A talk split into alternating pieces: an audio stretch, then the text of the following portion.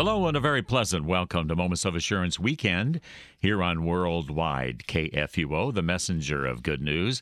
Glad to have you along. I'm Pastor Mark Hawkinson, your host. You can reach me at any time at mark.hawkinson at kfuo.org, or you can contact me via my voicemail at 314 996 1520.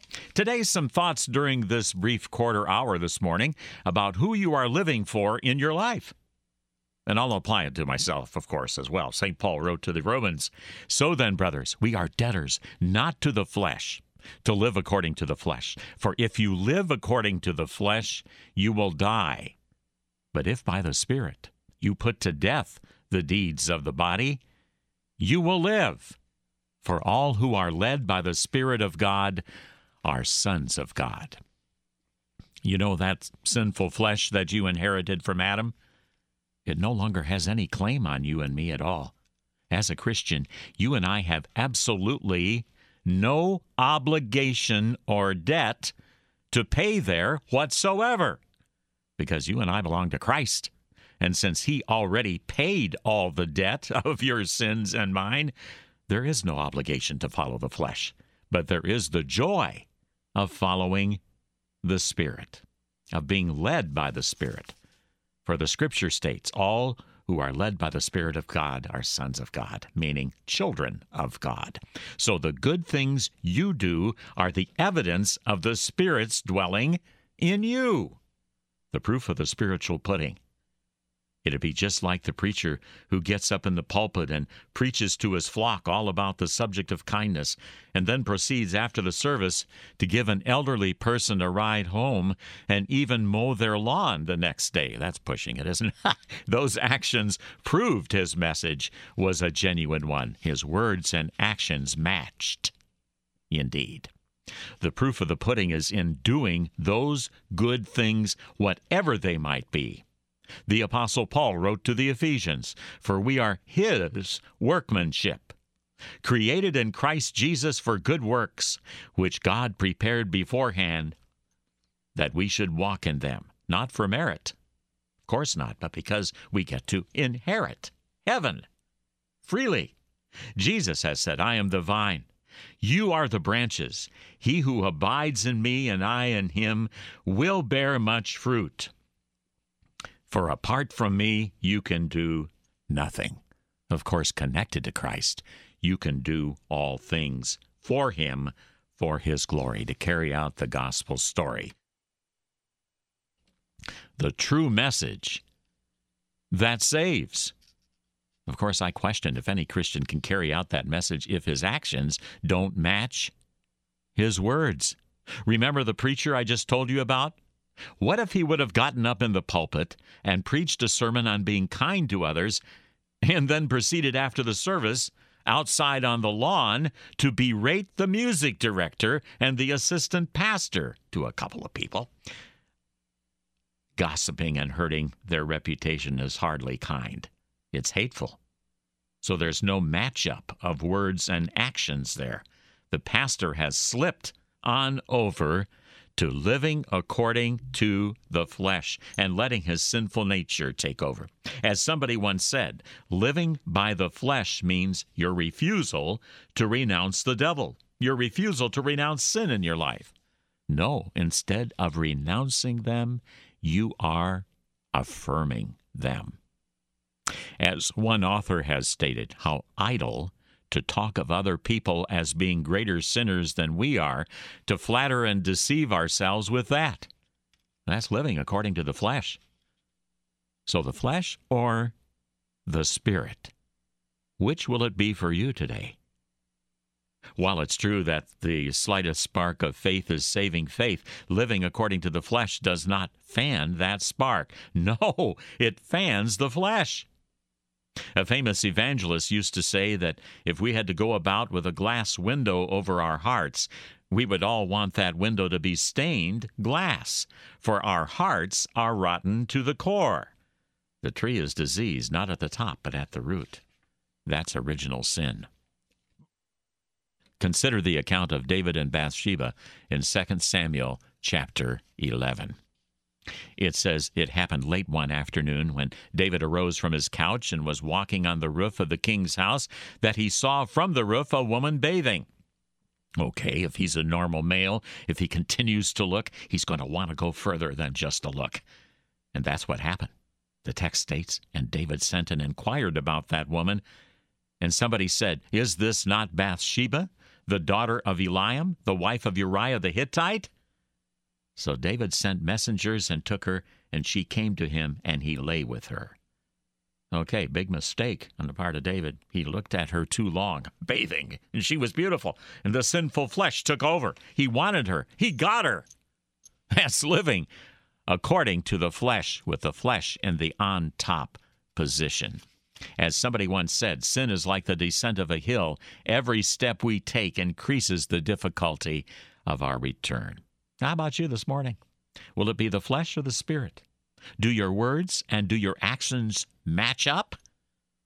For you did not receive, the Bible says, the spirit of slavery to fall back into fear, but you have received the spirit of adoption as sons, by which we cry out, Abba, Father, which freely translated means, Hello, Dad. There's a real element of personalness when it comes to how you can address the Almighty as an adopted, baptized son or daughter of God. I'll talk more about this coming up in the next segment. Keep it here. Moments of Assurance is underwritten by Mid American Coaches, where tour professionals will assist you in selecting the package trip that fits your travel desires. Destinations such as the Amish country of central Illinois or Hannibal, Missouri for a journey to Mark Twain country, or a multi day trip to Mackinac Island or the Grand Canyon. Mid American Coaches, where serving you is their privilege. 636 432 7860.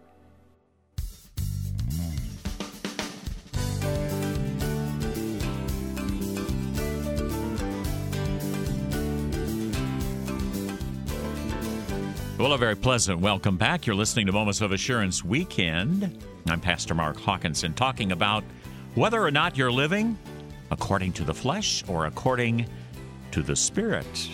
Which will it be for you today? So, when you're tempted, as King David was in the case of Bathsheba or in any other way, you have the privilege of crying out from the text, Abba, Father which means hello, Dad. Or you could say, help me, Dad. Give me your strength to rise above myself, to not slide over to the side of living for the flesh. Whether you're tempted to cheat on your spouse or your income tax or to gossip about your neighbor, whatever the flesh tempts you to do, you can make the cry, Abba, Father. Help me through your word, dear Father, because if I'll tell you what, if you do not ask for that help, the devil may see your weakness. St. Peter has written, Be sober minded, be watchful. Your adversary, the devil, prowls around like a roaring lion, seeking someone to devour. Resist him. Say, Abba, Father. Help me, Father. Through your word. Or if you don't say it and slip, then that's a shame. Doesn't have to be that way. The Apostle John has written, Do not love the world or the things in the world. If anyone loves the world, the love of the Father is not in him. For all that is in the world, the desires of the flesh, and the desires of the eyes, and the pride in possessions, is not from the Father, but is from the world. And the world is passing away along with its desires. Why fool around with something that's passing away? The Bible says, But whoever does the will of God abides forever.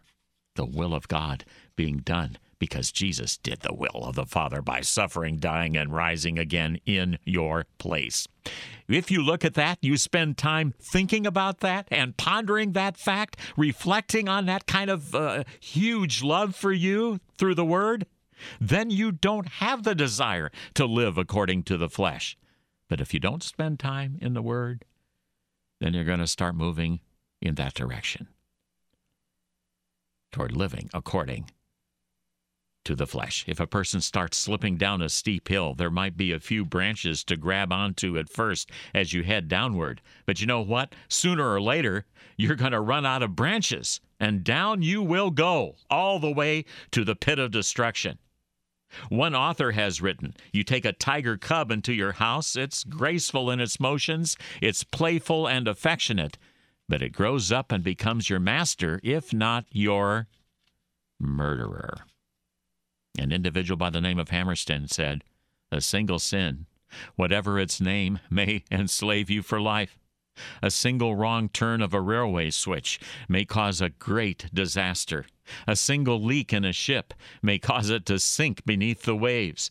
It doesn't require many sins to ensnare the soul. Really, only one. And that just might be the sin of pride. That says, I really don't need God in my life after all. I'm doing quite well. Thank you very much. But pride goes just before the fall. One author writes On a cold winter day, a man was watching the rapids above Niagara Falls. He noticed the carcass of a sheep floating along in a swift current. Presently, he saw an eagle swoop down on the carcass to feed. The eagle was aware of the falls, but it had no fear, for when it got to the brink, it could lift its powerful wings and fly away in safety. But the eagle had not considered the paralyzing power of frost. At the last moment, it lifted its wings to fly, but its feet were frozen fast to the sheep's fleece. And so this king of birds, in spite of its powerful wings, went over the falls and was dashed to pieces on the rocks below. No, the eagle had not considered the frost. Have you considered the paralyzing power of sin in your life to not only bring you havoc, but to bring you all the way down? The scriptures are true. The wages of sin is death The free gift of God is eternal life. See, that's the result of slipping all the way down, eternal death, that is. Don't let that happen. Cry out, Abba, Father. Hello, Dad. Help me. And He does help. He gives you His Holy Spirit. The Bible says the Spirit Himself bears witness with our spirit that we are children of God. So you know who you are as His child. St. Paul goes on, and if children, then heirs heirs of God, and get this this is even better fellow heirs with Christ, co heirs. One commentator has stated our full status as God's children makes us beneficiaries of everything Christ possesses, namely heaven, eternal life. You are his co heir. You get the inheritance. Think about that every day. The Word of God enables you to think and do according to the Spirit. So when the flesh pops up and tempts you to live accordingly, the spirit pops up higher and pushes down that temptation. St. Paul writes, Let the word of Christ dwell in you richly, teaching and admonishing one another, singing psalms and hymns with thankfulness in your hearts to God. And whatever you do in word or deed, do it all for the Lord Jesus, giving thanks to God the Father through him. Indeed, the Holy Spirit working through that rich dwelling produces all of that. So when the flesh pops up, the Spirit rises up higher. And people will know when they come in contact with you, you've been spending time with the Master. Spend time there today, won't you? Thanks for being along. You've been listening to Moments of Assurance, produced by Worldwide KFUO. Moments of Assurance is underwritten by Mid American Coaches. mid-americancoaches.net. To learn about giving opportunities, call Mary at 314 996 1518. Or you can make a gift safe, secure, and easily online at kfuo.org. Thank you for listening and supporting Moments of Assurance on Worldwide KFUO.